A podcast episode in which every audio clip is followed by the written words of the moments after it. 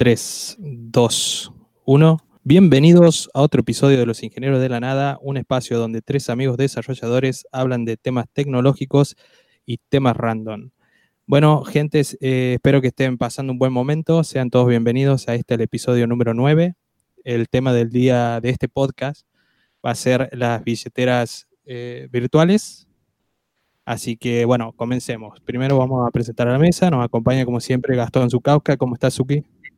Muy bien. Buenos días, buenas tardes y buenas noches. Bien ahí. Y también nos acompaña Juan Ignacio García. Alias Nacho, ¿cómo estás? ¿Cómo estás, Rey? ¿Todo bien? Acá andamos. Y quien les habla, Gustavo Loli. Bueno, parece que andamos todo bien, así que, bueno, arranquemos. Billeteras virtuales, chicos. ¿Qué nos pueden decir? Podríamos decir que ese es el tema principal, pero vamos a tocar otros temas también, ¿no es cierto? También. ¿Cómo que, a ver? No, voy a arrancar con billeteras virtuales, pero digo, podemos sentirnos libres. Hoy nos vamos a sentir libres. Me gusta aclarar eso. Bueno, propongo un tema. Me contaron que ustedes dos están muy enganchados con un... ¡Apa!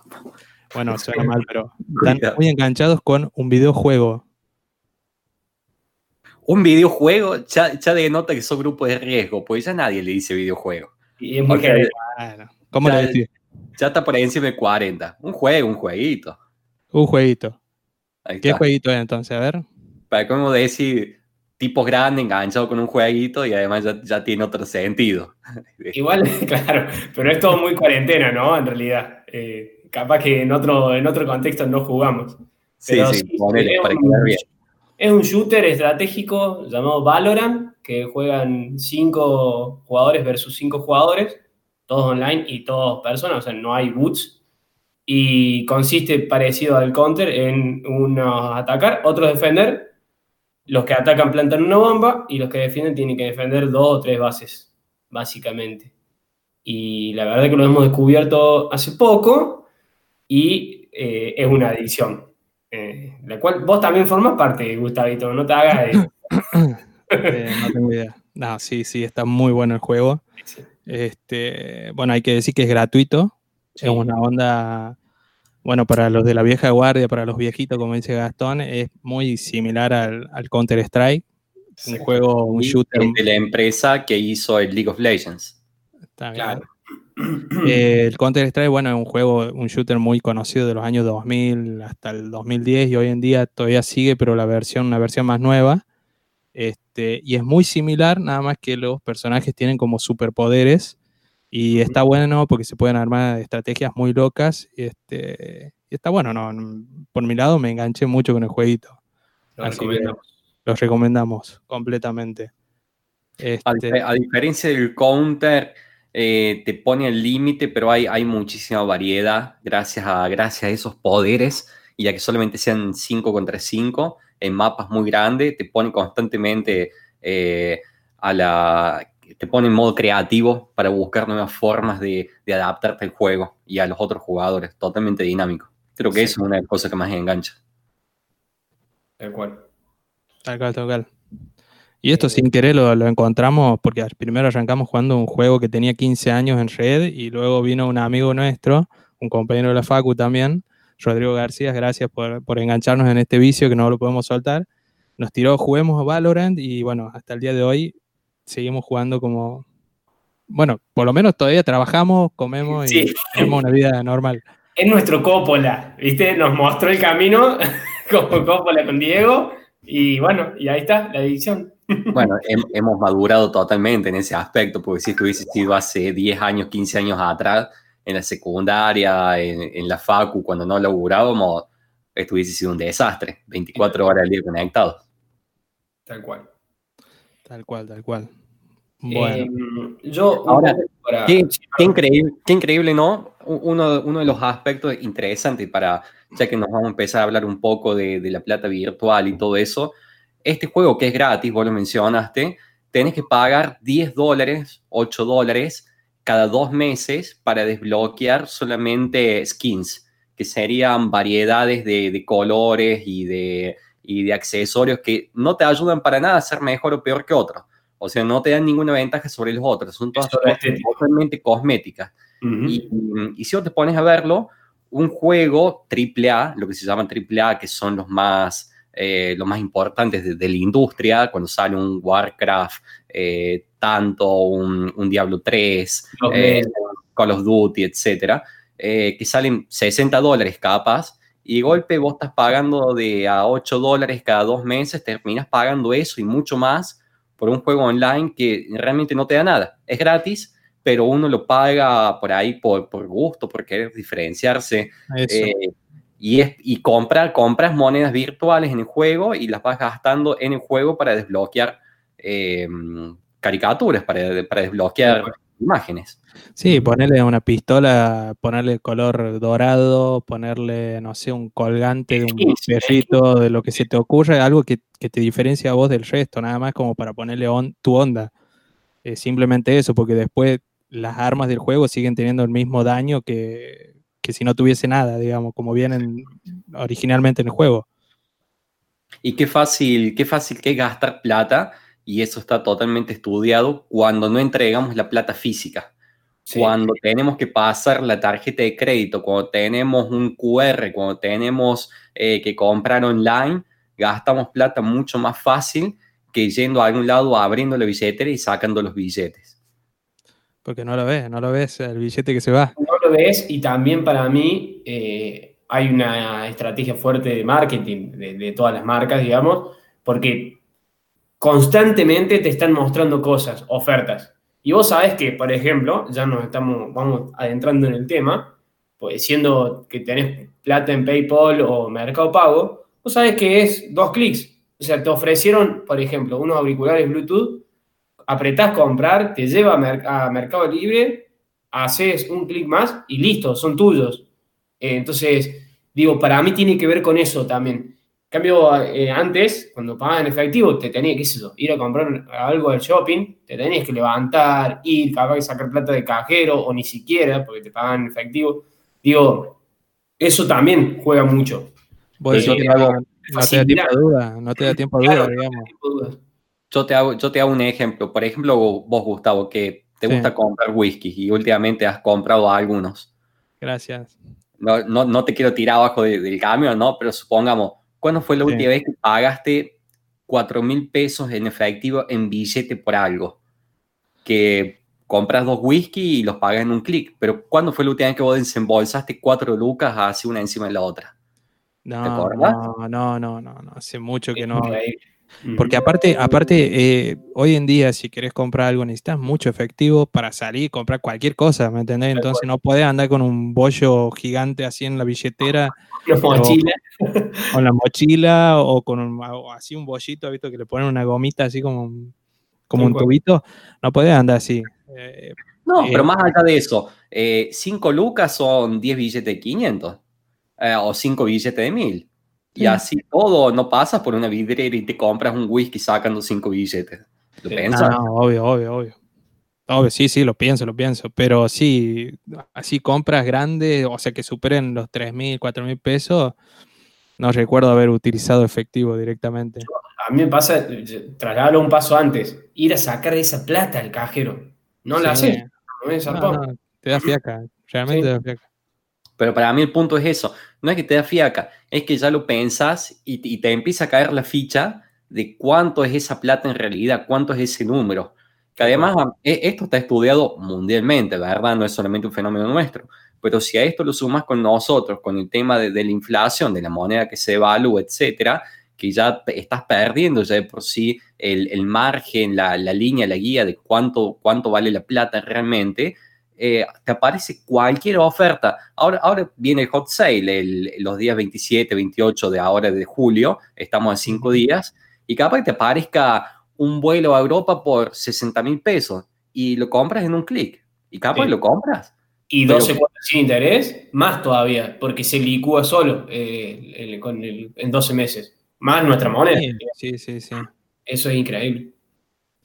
Sí. No, el tema inflacionario de este país, obviamente cada vez necesitas más billetes para comprar algo y bueno, tener alguna opción, ya sea desde débito, una billetera virtual o incluso la transferencia, como que es mucho más cómodo que andar con la plata encima, eso sí. No quiero evadirle el tema principal, la billetera, que estamos llegando a pasos despacitos y zigzagueando, pero llegamos al tema. Pero sí, es interesante, la inflación también está estudiado, está dicho por millones de economistas, es algo que se sabe en economía. La inflación la causa el Banco Central y la emisión de moneda, y también hasta cierto punto cuando la gente ya no confía en su moneda y empieza a ahorrar en otra. Peso en dólares. Ya no queremos pesos, ya no demandamos pesos, empezamos a demandar dólares y pagas cualquier cosa por ese dólar. Como hoy que el dólar blue saltó a 140 y capaz que más, unos 15 pesos saltó entre ayer y hoy. Entonces empieza a perder ese poder, se empieza a devaluar, empieza a haber inflación. La criptomoneda, que ahora está al alcance de nosotros, así en cualquier celular, en la computadora, en cualquier lado. La criptomoneda, todas las que hay ahora en este momento y todas las que van a venir, hemos visto noticias de Lira, la criptomoneda que estaba impulsando Facebook con un conglomerado más de empresas a nivel mundial, incluido Mercado Pago, acá que tenía un actor argentino, Bitcoin, Ripple, la cantidad de criptomonedas que hay, al no depender de un banco central, tienen una fluctuación porque todavía la gente las usa, especialmente a Bitcoin, lamentablemente, y yo creo que Bitcoin ha sido negativo en ese sentido, pues la gente lo utiliza para timbiar, para ver si sube, para ver si baja, y es un caso, ¿no? Pero la criptomoneda, como si al no tener nunca un banco central, posiblemente lo que tenga es no tener inflación en esa moneda una vez que se estabilice, que sea estática, que capaz que si está emparejada con una moneda, como si fuese el dólar, sufrirá lamentablemente según las variaciones que tenga el dólar. Si el dólar tiene inflación, la criptomoneda está emparejada, también va a tener inflación. Pero de golpe, si logramos tener una criptomoneda que se use a nivel mundial o a nivel regional incluso, y que nosotros sepamos, esta criptomoneda compra una botella de Coca-Cola hoy, y compra una botella de Coca-Cola el año que viene, y compra una botella de Coca-Cola dentro de 2 años, ahí realmente vamos a tener algo que va a estar totalmente ajeno a la inflación. Te va a brindar la confianza, sí, tal cual. Sí, sí. Al estar regulada por una región o el mundo, por decirlo de alguna manera, es difícil que fluctúe como diferentes países que, obviamente, cada moneda tiene su peso por lo que pasa, por lo que ocurre en el país, ¿no? Sí, y hasta confianza. Entiendo, existen 2 tipos de monedas, ¿verdad? Primero, las monedas están respaldadas en oro o en otras cosas. Estaba el dólar respaldado en oro. Teníamos el peso argentino que estaba respaldado en oro también. Y luego todos los países del mundo fueron aboliendo ese emparejamiento con el oro, y hoy son monedas fiat que solamente se basan en la confianza de la gente. De vuelta, por eso es que los argentinos no tenemos confianza en el peso no vale nada, el peso se evalúa contra otras monedas. Ahora estaríamos teniendo tal vez la primera moneda, cuando parezca una criptomoneda, que te dé esta confianza, en que realmente tiene una confianza en todos y que va a ser ajena a estas fluctuaciones. Podría no depender del oro, podría no depender del dólar, solamente la confianza de la gente que quiere usarla. Y por ejemplo, yo le hago una pregunta a ustedes. ¿Ustedes qué condiciones tendría que tener una moneda para que le dé confianza? Por ejemplo, le digo la mía. Para mí que esté respaldada por la mayoría de los entes financieros del mundo, ya sería algo que me dé confianza de invertir en esa moneda o comprarla o atesorar mi plata en esa moneda, digamos. Resguardarme ahí, digamos. Que sea, no sé, los bancos mundiales, que el gobierno de Estados Unidos y China digan, che, bueno, que somos los más grandes, vamos a usar esta moneda, y eso como que te da una base, me daría a mí, siempre hablando de mi lado, una base sólida, digamos, una confianza para gastar mi plata y comprar esa moneda, hacer el intercambio. Eso me daría confianza, pero si eso no sucede, me daría más confianza incluso que se use ampliamente y en el día a día. Claro, porque Bitcoin no podemos negar que es un fenómeno mundial y que lo conoce, sí, y que se conoce en todos los países del mundo y que se conoce en todos los países del mundo, pero no vas a ningún kiosco, no vas a ningún lado y podés comprar algo pagando en Bitcoin en el momento. Sí. Entonces, el día que una moneda se empiece a usar más allá de cualquier frontera, en todos los comercios, en ese día a día, en ese intercambio, le voy a tener más confianza a eso que lo que la moneda que emitiría cualquier banco central, cualquier país, cualquier región o cualquier ente financiero del mundo. Claro. Y si se pueden hacer las dos, bueno, más todavía. No, sí, un poco de los dos y le sumaría historia. Es decir, cómo fluctuó a lo largo de los años. Está bien, los bitcoins son muy nuevos, ¿no? Pero digo, eso de alguna manera lo llevo a algo estadístico, digamos. O sea, si vos fluctuás, hay un promedio de esas fluctuaciones. Si no tiene picos, digamos, ni altos ni bajos, me da confianza. O sea, ha pasado, el Bitcoin costaba $1.500 y de un día para otro, no quiero exagerarlo, yo no lo sé con certeza, tampoco vamos a ver si, pero digo, ha pasado de $1.500 a $10.000, ¿me entendés? Digo, ¿y sí. ¿Por qué pasa eso? O sea, hay una explicación. Como Bitcoin no se utilizaba, si vos en todo el mundo esta criptomoneda compra una botella de Coca-Cola o compra una hamburguesa, claro, eso sí. Entonces evitaría esa fluctuación y no estarías haciendo una timba, porque realmente sabrías que debería esperarlo mucho tiempo para que suba un cachito muy pero muy chico o para que pierda un cachito muy pero muy chico, no tendría sentido. Sí, sí. Sí, se tiene que dejar de usar, como vos decís, para la timba, o sea, como algo de inversión, como un bono, un fondo común de inversión, un plazo fijo. También tiene que ver mucho con un tema cultural, ¿no? Yo creo que no todos los países del mundo tienen están pensando en estas cosas como nosotros. Como, por ejemplo, vos no te vayas lejos, vos te vas a Brasil y la gente no piensa en dólar, piensa en los reales. Sí. Y tienen confianza en su moneda y ellos saben que manejan solamente reales. Y bueno, pero también eso se traduce en que tienen muy poca inflación. Tienen inflación, pero muy poca, nada que ver con nuestro país que... hay una brecha abismal entre las dos inflaciones, ¿no? Sí. Y cuando digo cultural, también tiene mucho que ver que, por ejemplo, hablando de una de las cosas que quieren atacar las billeteras virtuales, es que las personas, aquí en Argentina, el 65% de las personas compran alimentos, artículos de limpieza y cosas cotidianas, todos en efectivo. El 65% de las personas. O sea, también es algo cultural. O sea, no está muy... A pesar de que hay mucha gente bancarizada, no está acostumbrada a utilizar, digamos, débito o transferencia o cualquier otro medio de pago electrónico.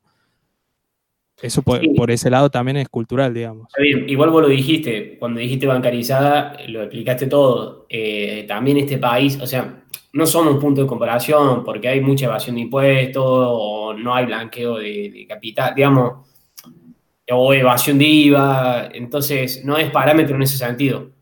Pero bueno, y la otra es la desconfianza, o sea, yo le hablaba a mí, yo uso Mercado Pago, lo uso mucho, inclusive tengo plata invertida generando interés y todo, y cuando yo llego a un local y veo que acepto Mercado Pago, me pasó mucho más en Buenos Aires que aquí en Córdoba, escaneo el QR y pago, y es totalmente transparente, inclusive te llega una factura, que por ahí vas a comprar algo y te dicen, no tengo factura. ¿Y por qué no tengo factura? Mira qué interesante. Ahí se atacan con una billetera virtual que podría estar respaldada por un banco, que de hecho había una noticia recientemente de que el top 10 de entidades financieras del país se estaban aliando, de hecho hace rato, y están desarrollando una billetera virtual para competirle directamente a Mercado Pago, que está teniendo una posición monopólica en cuanto es a las billeteras en el país, y está por salir pronto. Se ve que todo el tema de la pandemia y de los pagos virtuales han acelerado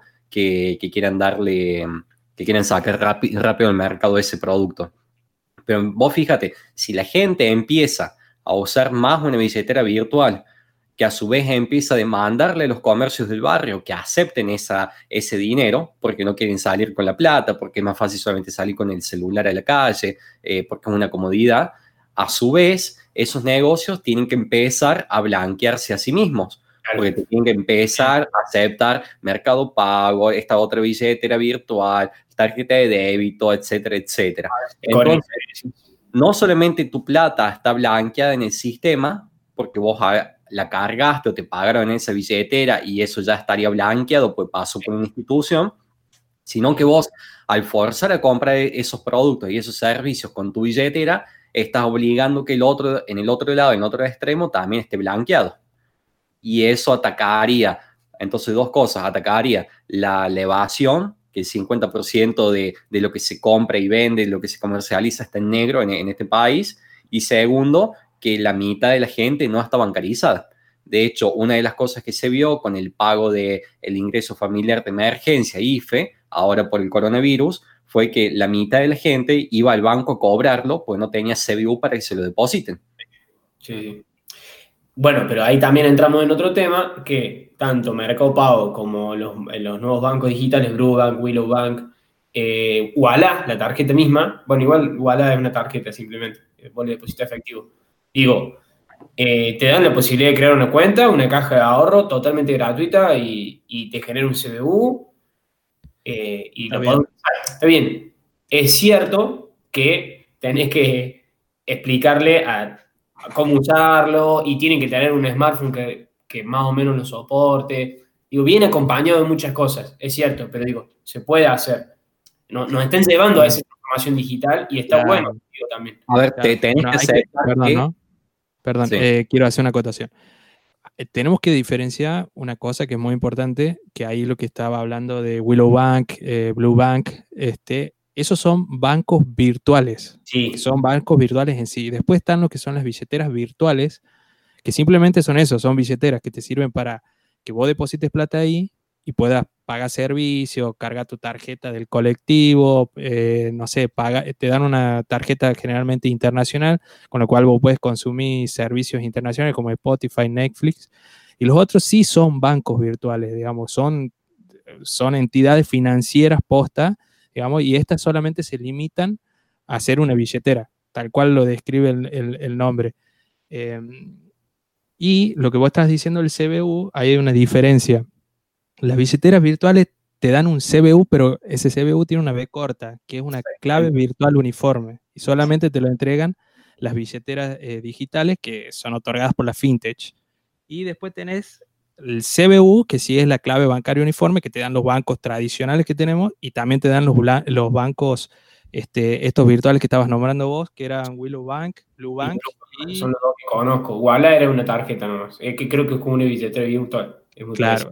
Y después también tenemos que hacer una aclaración que de todas las billeteras virtuales que hay en la Argentina, que son aproximadamente 21, sí, 21, yo conocía 3, 4 nada más, pero es increíble la cantidad de billeteras que hay. Tan solo pocas te dan la posibilidad de hacer inversiones, como estabas diciendo vos, Nacho, de Mercado Pago, que vos directamente pones plata, que antes primero vos... Creo que vos tenés que habilitar la opción de invertir, que creo que ahora directamente vos tenés plata y ya la empieza a trabajar sola. Y sí, eso te da un... Entra dinero en la venta que haces por Mercado Libre y automáticamente empieza a generar intereses, sí. Exactamente. Y la otra que yo conozco particularmente es Ualá. El resto solamente creo que son billeteras donde vos cargas plata a través de un Rapipago, transferencia bancaria o lo que sea.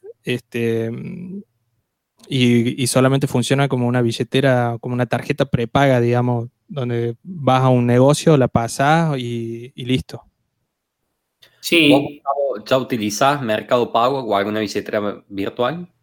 Sí, estoy usando Mercado Pago y Ualá. Está bastante buena los dos. Por ahí lo uso mucho, por ejemplo, a Ualá lo utilizo mucho. Para, sobre todo, servicios, ha visto que te dan un periodo de prueba y que te piden una tarjeta. Así que directamente la pongo ahí, como generalmente no tengo fondos o los fondos que tengo están invertidos. Entonces, cuando me olvido de que pasa ese mes de prueba, que por lo general es un mes, empieza a impactar, tac, tac, tac, y me quieren cobrar y se da baja solo y listo. Es un buen consejo para la gente. No, posta. Yo no me había dado cuenta y está bueno. Eso lo hice con Amazon Prime Video, ¿puede ser? Sí, que tenía un mes gratis. Claro, me vi un mes gratis y después me olvidé de dar de baja y después me llegaba un mensaje al correo diciéndome que el pago no había sido aceptado y que me daban de baja la suscripción.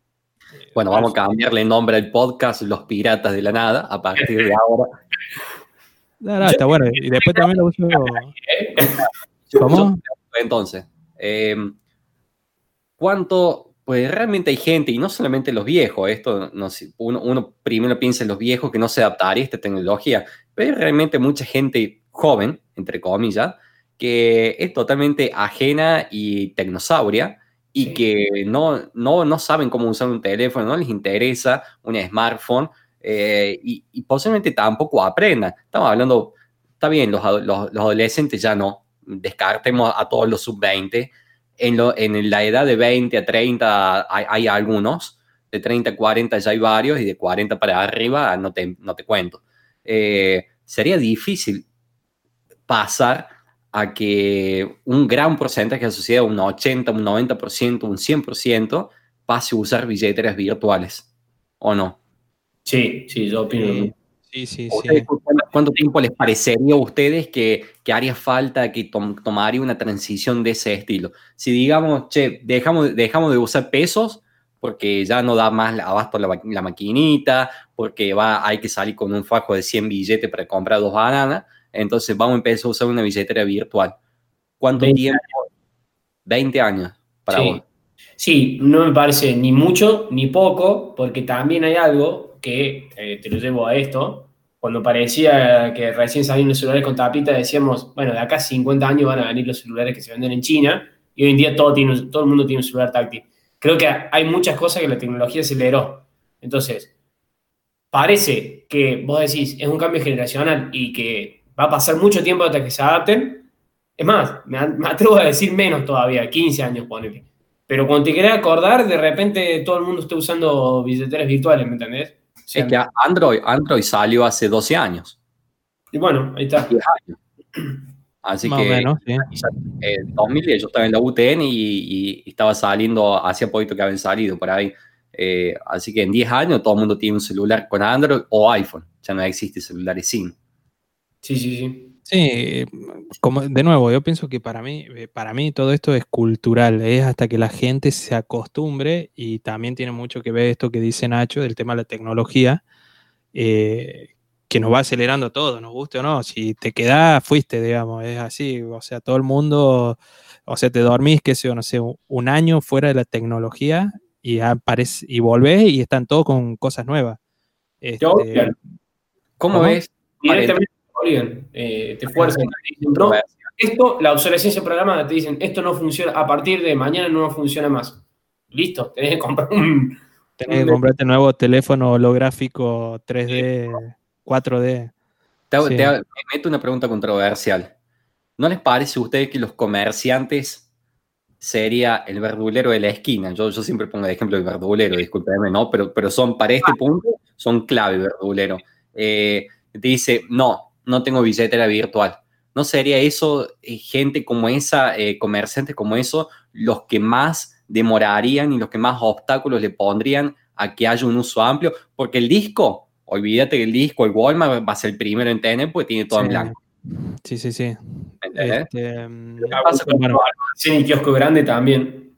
Pero ¿qué pasa con el verdulero de la esquina de tu casa, el que te vende los productos de limpieza suelto, el kiosco? ¿Qué onda? Bueno, eso te puedo responder un poco qué es lo que pasó aquí en la zona de aquí de Nueva Córdoba, ¿no? Yo vivo aquí en Nueva Córdoba, en la provincia de Córdoba, en Córdoba capital. Y esto también explica mucho por qué Mercado Pago es uno es la billetera más grande que hay hoy en día. Básicamente han sacado una campaña donde iban gente de Mercado Libre o de Mercado Pago y entraban a comercio por comercio y le ofrecían el pago por QR con descuentos para el comerciante y descuentos para el cliente. Y a su vez, no sé si le vendían el aparatito para que pasen tarjetas y toda la historia. Uh-huh. ¿Me entendés? Entonces se tomaron la inversión, porque es una inversión, mandar gente a la calle, entregar equipo, capacitar de cierta manera, porque hay mucha gente que le hicieron un mail, porque vos necesitas un mail para usar Mercado Pago. Conozco gente, comerciante, que directamente la gente de Mercado Libre le hacía un mail en cualquier plataforma, Hotmail, Gmail o el que vos te imagines, y usaban eso para loguearse y crear la cuenta de Mercado Pago. O sea, necesita una inversión de una cierta capacitación, o por lo menos puedan acceder a la, a la, a la aplicación. Sí. Entonces, los comerciantes chicos, digamos, aquí de la zona, están todos con Mercado Pago. Vos te vas y puedes pagar, tienen el código QR pegado ahí en la caja registradora y vos te acercás con el teléfono, lo escaneás y pagás y listo. No sé el tema de las comisiones, no sé cómo estará ahora.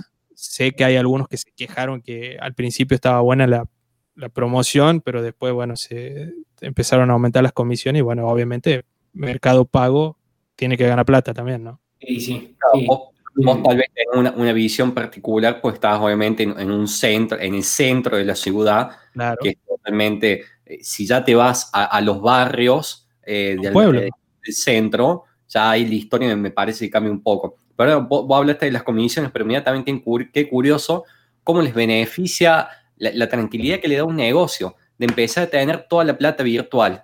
Ya no tenés más caja. ¿Quién te puede entrar a chorear? Sí. ¿Qué te van a chorear? Las etiquetas pucho te van a llegar a chorear. Los forros y un par de papas fritas. Y sí, eso. Pero sí, empezás a tener la seguridad de que ya no tenés que estar pensando, uy, me quedó la plata en la registradora, o viste que te manotean algo. También parece serie, podría llegar a beneficiar eso incluso, al tema de la seguridad en la calle. Y la realidad es que si le cobran algún interés, se lo ponen en el precio. O sea que de última tampoco es tanto problema. De última es para el consumidor el problema. Sí, sí. Sí, también, bueno, aquí capaz que en este país, digo, ¿no? En general, en cualquier lugar de la Argentina, el problema sea que esto significa blanquear, lo que estabas diciendo vos hace rato, digamos, blanquear tus ventas. Porque una verdulería, por ejemplo, hay que ver cuánto es lo que tiene comprado en mercadería en blanco y cuánto es lo que está vendiendo. Porque seguramente mucha de la mercadería que compra es en negro, sea porque va, no sé, al mercado... Claro, sí. Central de su ciudad o del pueblo, lo que sea, o directamente le compra el productor. Bueno, ese productor tampoco no debe tener ni papel ni para envolver la fruta, digamos. Sí, está estudiado que en Argentina el 50% del comercio es en negro de una forma u otra.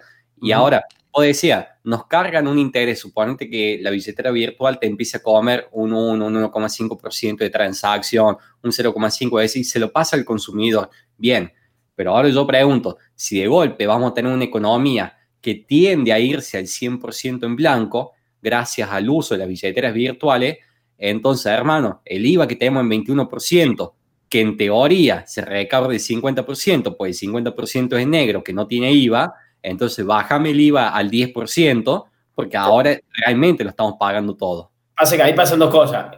Eso, lo que vos decís, es cierto y debería ser un equilibrio razonable de la economía que si se blanquea todo, y se distribuye la plata que pagan, debería bajar. El problema es que pasan dos cosas. En este país, los precios nunca bajan y los impuestos nunca van a bajar. A lo sumo, se va a congelar. Y la otra es convencer a la gente, o sea, decirle... Che, va a pasar esto, yo te aseguro que el impuesto se va a 10,5, por decir un porcentaje. Cambien la cabeza, cambien la forma de pensar. Pero es difícil, hay mucha gente escéptica de eso, ¿me entendés? Pero sí, a mí, en lo personal, y creo que ustedes también, me gustaría que cambie la cabeza de la gente, Y yo, en lo personal, cuando hablo con gente, le digo las bondades de Mercado Pago, por ejemplo. Y no porque lo tenga que vender no gano nada, pero la realidad es que yo estoy conforme. Inclusive tengo plata porque la verdad, ahí ya llevo otro tema, que es un fondo común de inversión de Mercado Pago, y que estuve chusmeando en internet, e inclusive ponen platas en fondos comunes de inversión, hay uno que se llama Supercuenta o algo así de Banco Río, otro Banco Galicia, mueven dinero en diferentes, ellos hacen girar el dinero en el sistema financiero, bonos, acciones, otros fondos comunes de inversión, y te generan intereses. Digo, tiene muchas bondades y facilidades. Hay que convencer a la gente, nada más. Y creo que lo están haciendo bien. Que tal vez ese ha sido un problema, ahora ya entramos en un terreno total de la hablemos sin saber, ¿no? de que capaz que por eso no estamos tan bancarizados. Tengo entendido que, por ejemplo, en Estados Unidos vos tenés la plata en tu savings account, que sería como la cuenta, la caja de ahorro nuestra, y claro, eso te genera un interés del, qué sé yo, del 0,5% anual. Acá también te genera un interés, pero acá te genera un interés del 0,1% cuando tenés una inflación del 20%. Sí, acá antes era el banco. Era 0, era un 4,33%. O sea, bajó hace relativamente poco, serán 2 o 3 años, no me acuerdo, bueno, sí, el gobierno anterior tomó una medida y eso bajó, pero sí antes era mayor. Yo me acuerdo ver el resumen de cuenta al final del mes, que te vengaban intereses que te generaba tener la plata ahí, y hoy en día no pasa más eso. Pero lo cual es totalmente lógico. Sí. Pasa también, la sociedad argentina, el país de Argentina, no tiene una filosofía de ahorro. Sí. No tiene. Pero si ya no la tenemos nosotros, no están ni las leyes, no están ni las entidades que promuevan el ahorro. Pero que esto, que lo promueve la tecnología, de vuelta trayéndote algo positivo para vos, que, sin que lo hayas pedido, pero sí, los tipos lo vieron como un diferencial de decir, che, si esto lo hace todo el mundo, si yo tengo tu plata guardada acá quieta y te la puedo reinvertir para vos, que capaz yo de eso también como un pedacito, y está en todo su derecho, pero que vos me des un 25% anual por esa plata que está quieta, por más de que sabes que la inflación de acá es un 40%, el banco me estaba dando 1%. De acuerdo. Por lo menos, si la tengo quieta con vos, pierdo menos. El ejemplo ese que acabas de decir vos es lo que me pasa a mí. Yo mi plata, cobro el sueldo, la pongo en Mercado Pago. ¿Me conviene más que me generen intereses ahí? Claro. ¿Es así? Claro. Bueno, ya dije que hay al menos 21 billeteras en este país. Más o menos vamos a nombrar un par como para... A ver si la conocen ustedes. Díganme si conocen. Yo voy nombrando. Díganme si conocen o les suena. Esto es como el challenge de TikTok, que tengo que poner las manos y bajar el dedo. Sí, sí, pero si tenés 20 dedos, mostrarlo de la pata también, porque no te va a alcanzar. Bueno, VencoPay. VencoPay, ¿conocen VencoPay? No, idea. ¿Billetera País? No. BKR. Esta es nueva. Salió hace un mes. Ah, por eso la conozco. Pero que hay gente generando billeteras virtuales constantemente. Cuenta DNI. Esa, no la conozco, pero me suena Cuenta DNI. Después, Lemon Cash. No. Mercado Pago, bueno, sí. Lemon Cash me suena a una torta. Sí, una torta, ¿no? Sí. Bueno. Tener la crema, el Lemon Pie tiene plata, tiene billetes. Bueno, después está Mii con 4 i latinas. Ah, esa sí. Esa del Banco Itaú. Sí. Y una de las cosas que caracteriza a cada una es como que quieren acaparar ciertos sectores o ciertos nichos, digamos. Algunas apuntan a los adolescentes, otras apuntan a personas de otra edad. Y esta a mí apunta sobre todo a la parte de los consorcios. O sea, básicamente vos, aparte de tener una billetera virtual, te da la opción de pagar, tus expensas, alquilar canchas. Es algo así como muy social, como que buscan introducirlo. Bueno, esta billetera es del Banco Itaú y está funcionando solamente en Buenos Aires, creo. Hay muchas respaldadas por entidades financieras, ¿eh? Sí, sí. Utilizan eso para... O capaz que también es... a ver... para decirlo así bien crudo, el área de sistema del Banco Itaú dijo, hagamos una billetera virtual y tenemos un nicho ahí. Es que sí, ya voy a llegar a eso. Un paréntesis, mira qué punto totalmente interesante, ¿no? Y cómo la historia se repite y está todo inventado en algunas cosas. Las tarjetas de crédito iniciaron de esta misma forma. La primera tarjeta de crédito fue la tarjeta Diners, que era una tarjeta de beneficios de restaurantes, y empezaron con un par de restaurantes, se empezó a ampliar, y en algún momento empezaron a sumar servicios financieros, compra a través de la tarjeta, pim pam pum, y así nacieron las tarjetas de crédito, allá por la década de 50, una cosa por el estilo. Mirá cómo están tomando exactamente la misma estrategia de buscar nichos para empezar a crecer desde ese punto. La tarjeta naranja, como nació acá, era una tarjeta de beneficio también.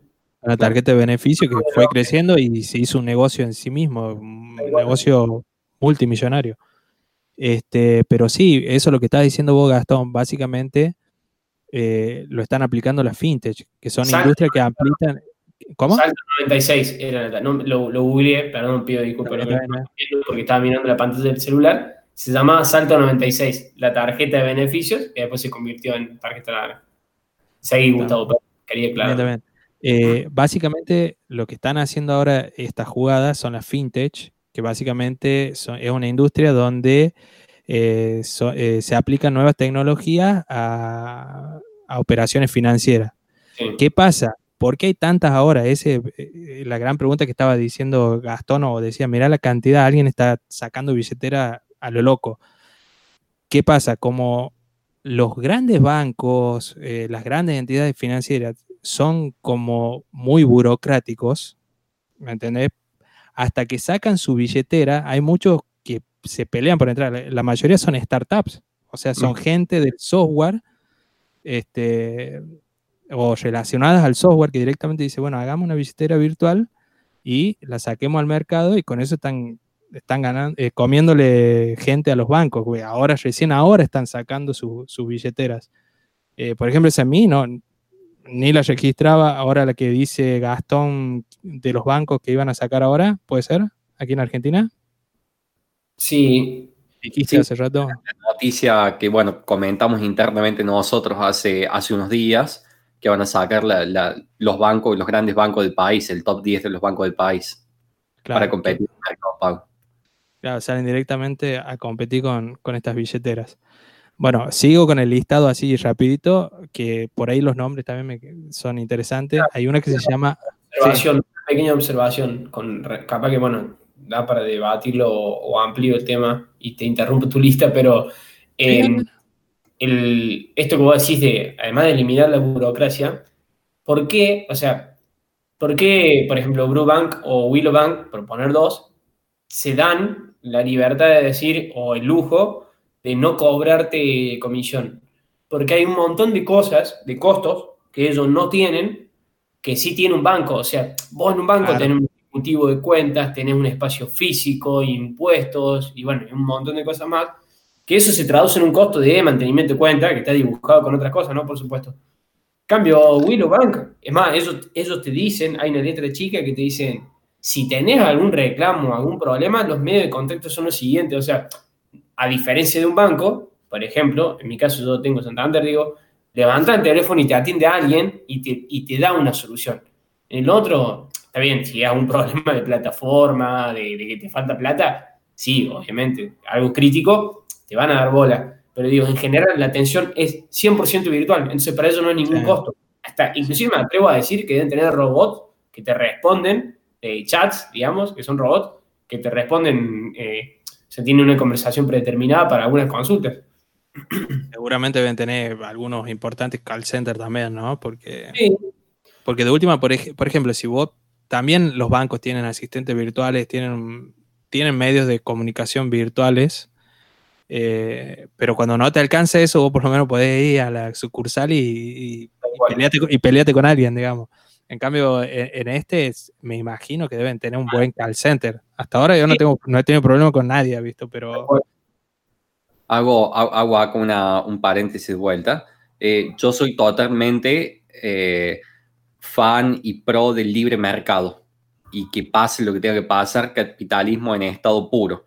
Qué interesante cuando vienen crisis como ahora, como el coronavirus, que empiezan a cerrar negocios y vos te das cuenta que cierran porque no saben adaptarse, porque no tenían un plan B, una contingencia, etcétera, etcétera.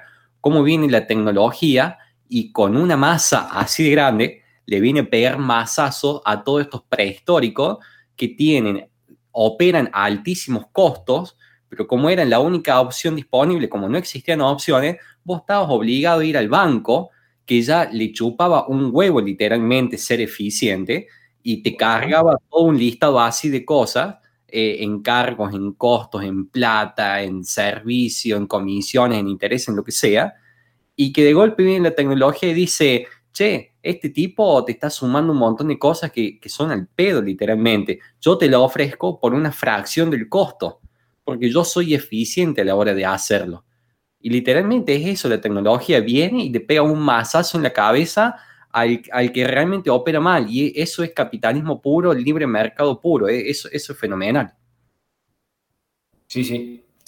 Bueno, ahí hay algo importante que no lo habíamos dicho. La mayoría de las billeteras virtuales no tienen costo de mantenimiento de las cuentas. Incluso te mandan las tarjetas, el plástico te lo mandan gratuitamente. Y tenés, creo que hasta depende de la billetera, tenés entre 2 o 3, podés sacar entre 2 y 3 veces plata de cajero sin que te cobren. Después te cobran una comisión, pero 50, 100 pesos.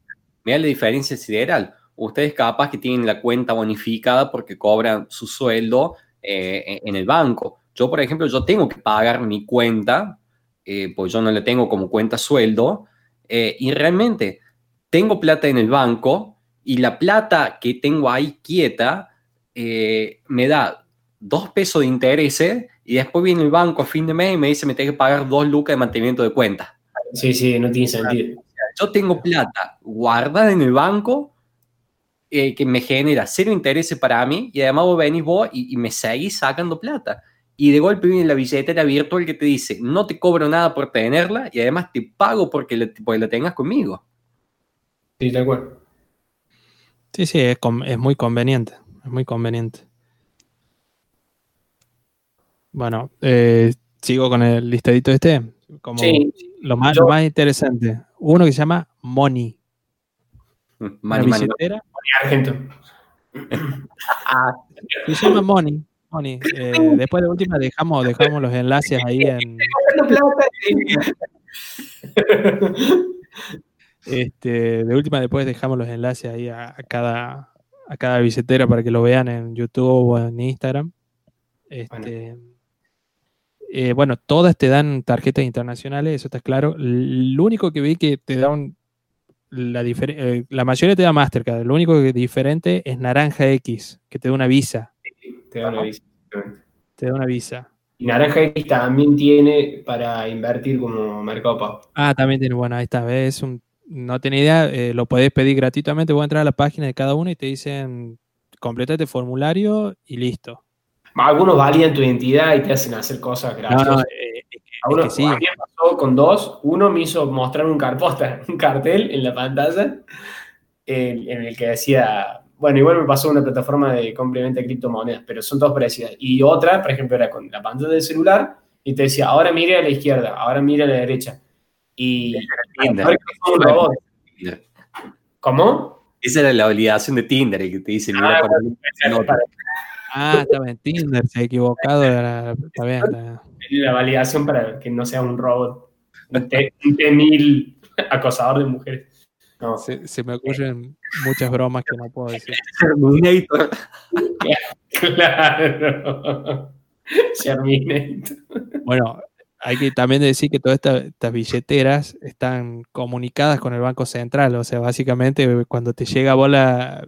en algún momento en la aplicación, porque todas se manejan con una aplicación de celular, te piden que mandes fotos de tu DNI, de adelante, de atrás, una foto tuya y no sé qué otra cosa más te piden. O sea que todos los movimientos que vos tengas dentro de estas billeteras están registradas por el Banco Central. O sea, no sé, si estás negreando 300.000 pesos, no vas a hacer un tan chancho de meter los 300.000 en la billetera y... ¿entendés? Se va a blanquear solo, tal cual. Sí, no compren billetera virtual, muchachos. De la mano con eso y soñando con que nos escuchen muchos países de Latinoamérica y del mundo, explicamos que en la Argentina no se pueden adquirir para atesoramiento más de $200 por mes.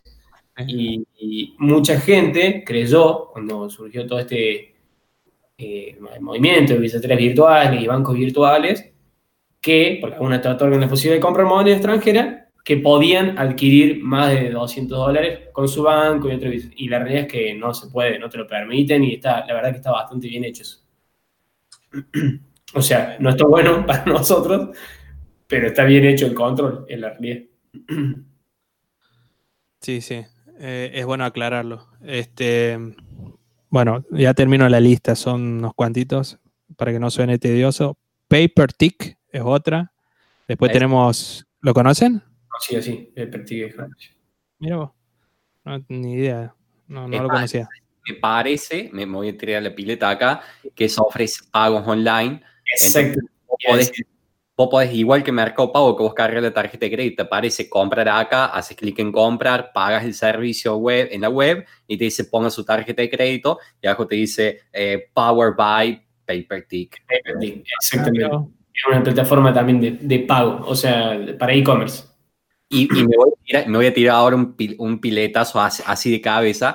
Cierta capacidad a la que capaz que nosotros estemos asociados en cierta forma que utiliza PayperTIC para sus pagos estratosféricos de matrículas y de otras cosas. Sí, una entidad educativa. Sí. Bueno, sí. Después tenemos... Una organización, una fundación, que ni siquiera es una empresa, es una fundación. Acuérdate que lo dejemos ahí que no digan nada. Chicos, sigan en carrera, por favor. No derrapen, no tumben la chata antes de... Terminen y después van. Bueno. Claro. Bueno, después tenemos PIM. ¿Lo nombraron? Idea. Pero es del banco más grande de la Argentina. ¿Cuál? Banco Nación. ¿Banco Nación? Sí, también lo estaba buscando. PIM, Banco Nación. ¿What? Jamás. Bueno. Bueno, no sé, esas entidades, no sé por qué no le hacen más propaganda. Después tenés Prex, Plus Pagos. No. Bueno, Rappi Pago tiene su propia billetera. Sí, Rappi Pay. Claro, Rapipago, Rappi Pay. Uh-huh. Sí, Rappi Pay es el de la aplicación Rappi de comida y de lo que te llevan y traen cualquier cosa. Implementaron hace, no sé, 2 o 3 meses una billetera. Sí, desde que yo me bajé la app hace 2 años atrás, una cosa me parece ya estaba, sí. Y podés transferir, te dice transferir el saldo a tus amigos, etcétera. Podés cargar el kiosco y esas cosas, sí. Bueno, después hay otra que se llama Re Simple. Se jugaron con... Es simple, o sea, no. Bueno, Todo Pago también, que es muy conocida también. Claro, una de las primeras competencias de Mercado Pago. Claro. Bueno, Ualá. Claro. ValePay. No. Nos vimos en Disney. Xcop. No. Y la última que es, que cuando la leí digo, what? Jacaré. Jacaré. Literalmente. O sea, vos entras a la página de Jacaré y tiene el logo un jacaré así. Ese es reme. La publicidad de esa billetera le tiene que hacer Jacobo Inograda o un personaje por ese estilo. O sea, se debería vender como la primera que te ofrece negrear, digamos. O sea, pues ya el nombre es Mersa. Claro.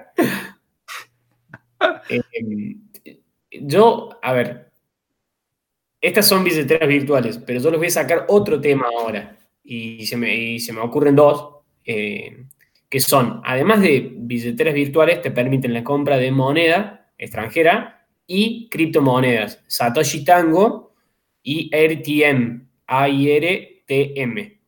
Uh-huh. Y el comportamiento es bastante parecido a una billetera virtual, nada más que lo que vos invertís ahí, en realidad la plata que depositas, es para comprar criptomoneda o dólares. Y ahí tengo una pregunta. Sí. Ahí tengo una pregunta porque es interesante. Siempre me interesó comprar criptomoneda. Tengo amigos que lo compran, pero bueno, la realidad es que no es fácil comprar criptomonedas aquí en Argentina. Porque, está bien, vos tenés Satoshi Tango, como decís vos, pero vos le estás pagando a un intermediario que le compra a otro intermediario y cuando te das cuenta le estás pagando, es una cadena de pago que todo el mundo se lleva un pedacito. Sí. Como todo aquí en este país. La pregunta puntual es, si vos querés comprar, por ejemplo, Bitcoin, ¿estás limitado a comprar los $200 o podés comprar libremente y decir, bueno, no sé, compro con tarjeta de crédito el equivalente a $1,000?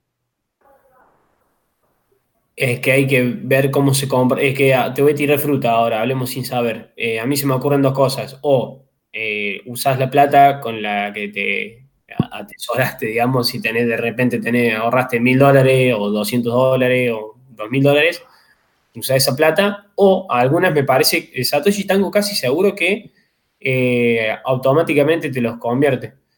Sí, no sé cuál es la regulación ahí. Imagínate si vos ahora te querés comprar una notebook en Amazon de Estados Unidos. No te va a limitar a $200. O sea, podés hacer ese gasto, me parece. Debe ser como ese tipo de operación. Podría ser, sí. Bueno, no sé, alguien que nos esté escuchando nos puede dejar un comentario en YouTube o en Instagram. Tenemos un experto en silla de ruedas que a su vez es experto en Satoshi Tango, entre otras cosas. Principalmente silla de ruedas. Nos podría... por la silla de ruedas, más que nada que... Claro. Lo deberíamos invitar para que nos hable de la silla de ruedas algún día. Y de rebote las criptomonedas. Y de paso de Satoshi Tango. Pero como que nadie le interesa Satoshi Tango. Claro, no, olvídate, con la silla de ruedas es el show. O capaz que la silla de ruedas compre. Sí, claro. Son realidad tiras esas dos aplicaciones como curiosidad, digamos, como que te dan la posibilidad de comprar criptomoneda y hacer la timba, como dice Gastón, de esa moneda, de las criptomonedas, ¿no? Porque la más conocida es Bitcoin, pero hay un montón. Entonces digo, y a su vez hacen de alguna manera el billete virtual, porque vos pones plata ahí y si compras y vendés, vos tenés activos ahí. Está bien, después ves cómo lo sacás o cómo lo convertís en otra moneda, pero es una manera de invertir. La verdad que es un mundo muy grande en la compra de criptomonedas, y a la vez que tenés muchísimas opciones. Está interesante, en algún momento vamos a hacer un podcast dedicado a esto y vamos a tratar de traer a alguien que más o menos esté enganchado con toda esta onda, porque la verdad uno dice criptomoneda y piensa que es una moneda en sí, pero en realidad vos estás invirtiendo en monedas que son parte de proyectos, y muchas veces te dicen, vos para comprar una determinada criptomoneda, entra a la página y léete el proyecto. Y digo, what the fuck, ¿cómo? Pero yo quiero comprar en vez de dólares, quiero comprar esto. Pero no, es importante que leas el proyecto, porque tienes que ver o analizar bien si ese proyecto va a ser viable de aquí a 5 o 10 años o en el futuro inmediato, en un año o dos, y vas a tener un rédito por esa inversión que estás haciendo. Es realmente un mundo, y la verdad que incluso vienen aplicaciones para el celular donde en tiempo real te va diciendo la cotización de cada moneda, y esa aplicación te permite ir cambiando, digamos, de moneda. O sea, vas comprando, cambiando, que sea Bitcoin por Lumens o por cualquier otra, o por Ethereum o lo que sea, y en esos cambios vas ganando centavos, digamos, no perdés plata, pero vas ganando centavos. Yo tenía un amigo que lo hacía, y le digo, che, pero eso no tenés vida, estás mirando el celular cada 2 minutos, y estás para ganarte, sin ponerle 50 centavos de dólar en 3 días.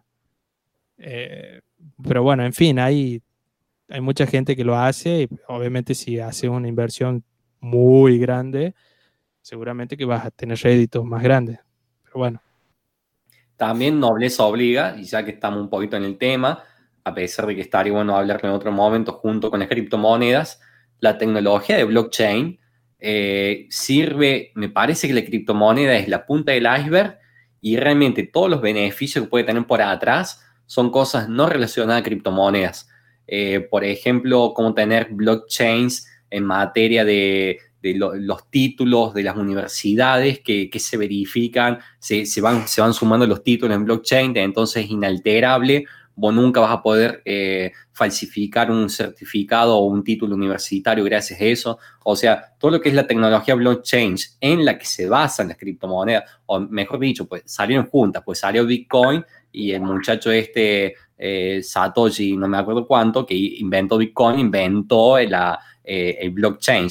Pero la cantidad de usos que tiene el blockchain más allá de las criptomonedas es tremendo. Y ya tiene y va a tener muchísimos beneficios de aquí en adelante. Y vale la pena charlarlos. Sí, por supuesto, es un tema más que interesante. En realidad lo importante no es la criptomoneda en sí, sino la tecnología de blockchain. Sí, es una capa más de seguridad increíble, ¿no?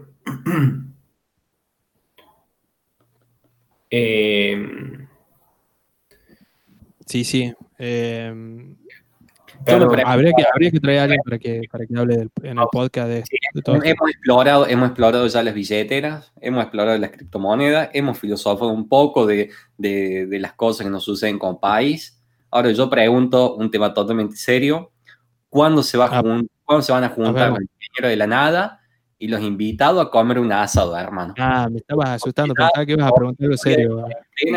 No, pero es serio. Es importante. Claro, empecemos a activar un asado, estamos en deuda con nuestros invitados, estamos quedando mal con nuestros invitados. Bob nos está pidiendo asado todos los días, Victoria nos está pidiendo asado todos los días, ni te cuento y Nico nos tira mensajes, che, las hachuras para cuándo. Para hablar un poco de costos, todos los invitados que escuchen este episodio completo no pagan el asado. ¿Le vamos a cobrar? Así no, se quiere ganar plata, cuidado. Es una criptomoneda. El asado es... asado call. Claro. Asado por hacer un asesoramiento de billetera virtual, un carnicero ahí de Junior, de Cofico, para que nos dé la carne en canje y hacer el asado... Lo nombrábamos en el Instagram, entonces, a ver si nos daban la carne gratis. Bueno, sí, es un tema importante el asado, ya se va a venir. Igual, querido oyente, estamos el 25 de julio y no sabemos si vamos a volver a fase 1, así que... No sabemos si Navidad los festejan los pares, los impares o todo todavía. No sabemos qué va a pasar todavía, así que... Pero sí, estamos con muchas ganas de hacer una juntadita con todos los invitados y bueno, y a ver qué sale y capaz que hagamos entrevistas ahí, las subamos a Instagram. Podemos sumar. Así que bueno.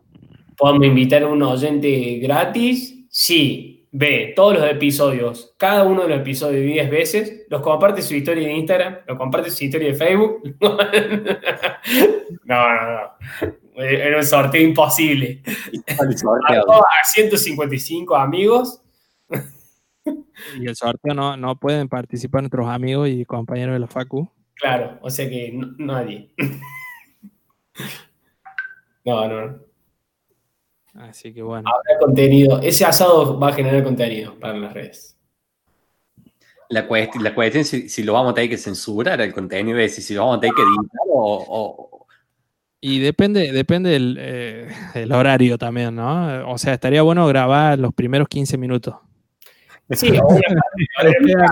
y otra parte. Claro.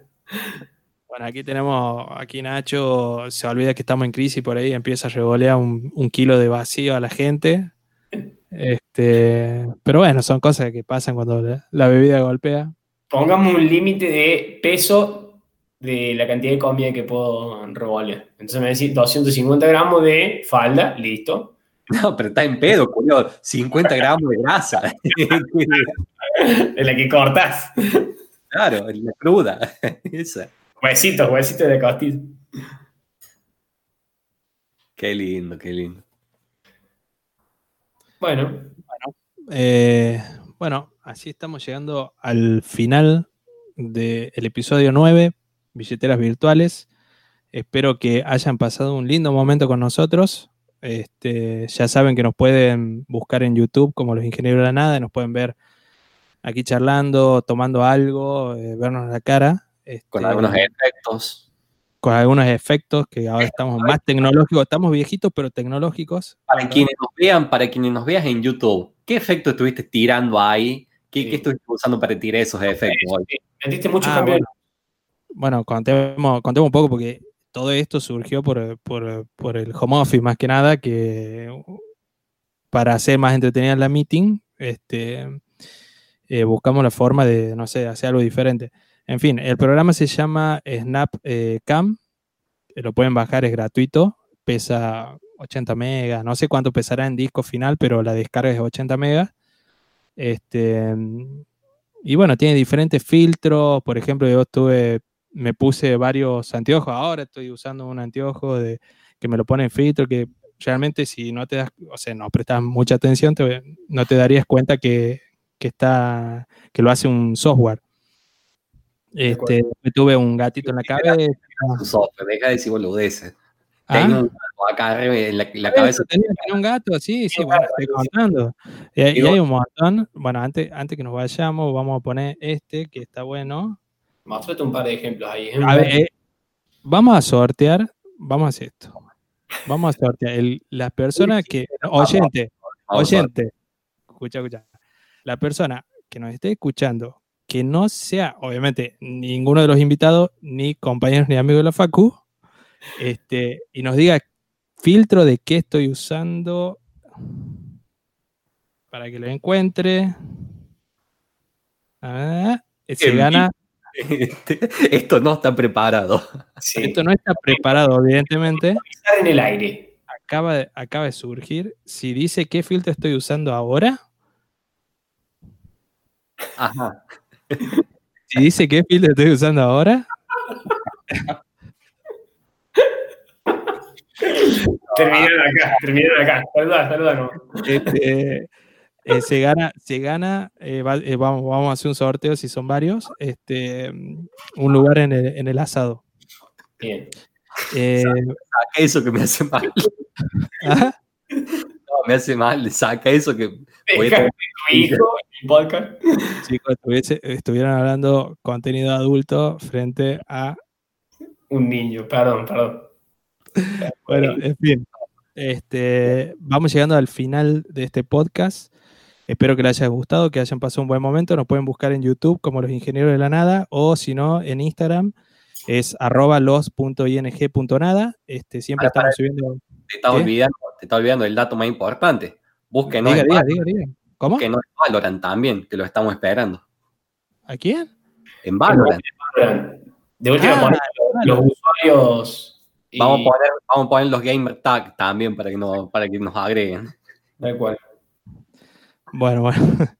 Bueno, en Instagram es @los.ing.nada. Nos buscan ahí, siempre estamos subiendo cosas, historias, cosas que no salen aquí en el podcast, cosas graciosas, tiramos encuestas, y se van a enterar de los nuevos episodios, y también van a poder enterarse de episodios anteriores si es que no los vieron, con los enlaces que le van a permitir ir a la Spotify o YouTube para que los escuchen. Bueno, muchísimas gracias a todos. Estamos llegando al final. Chau. Gracias.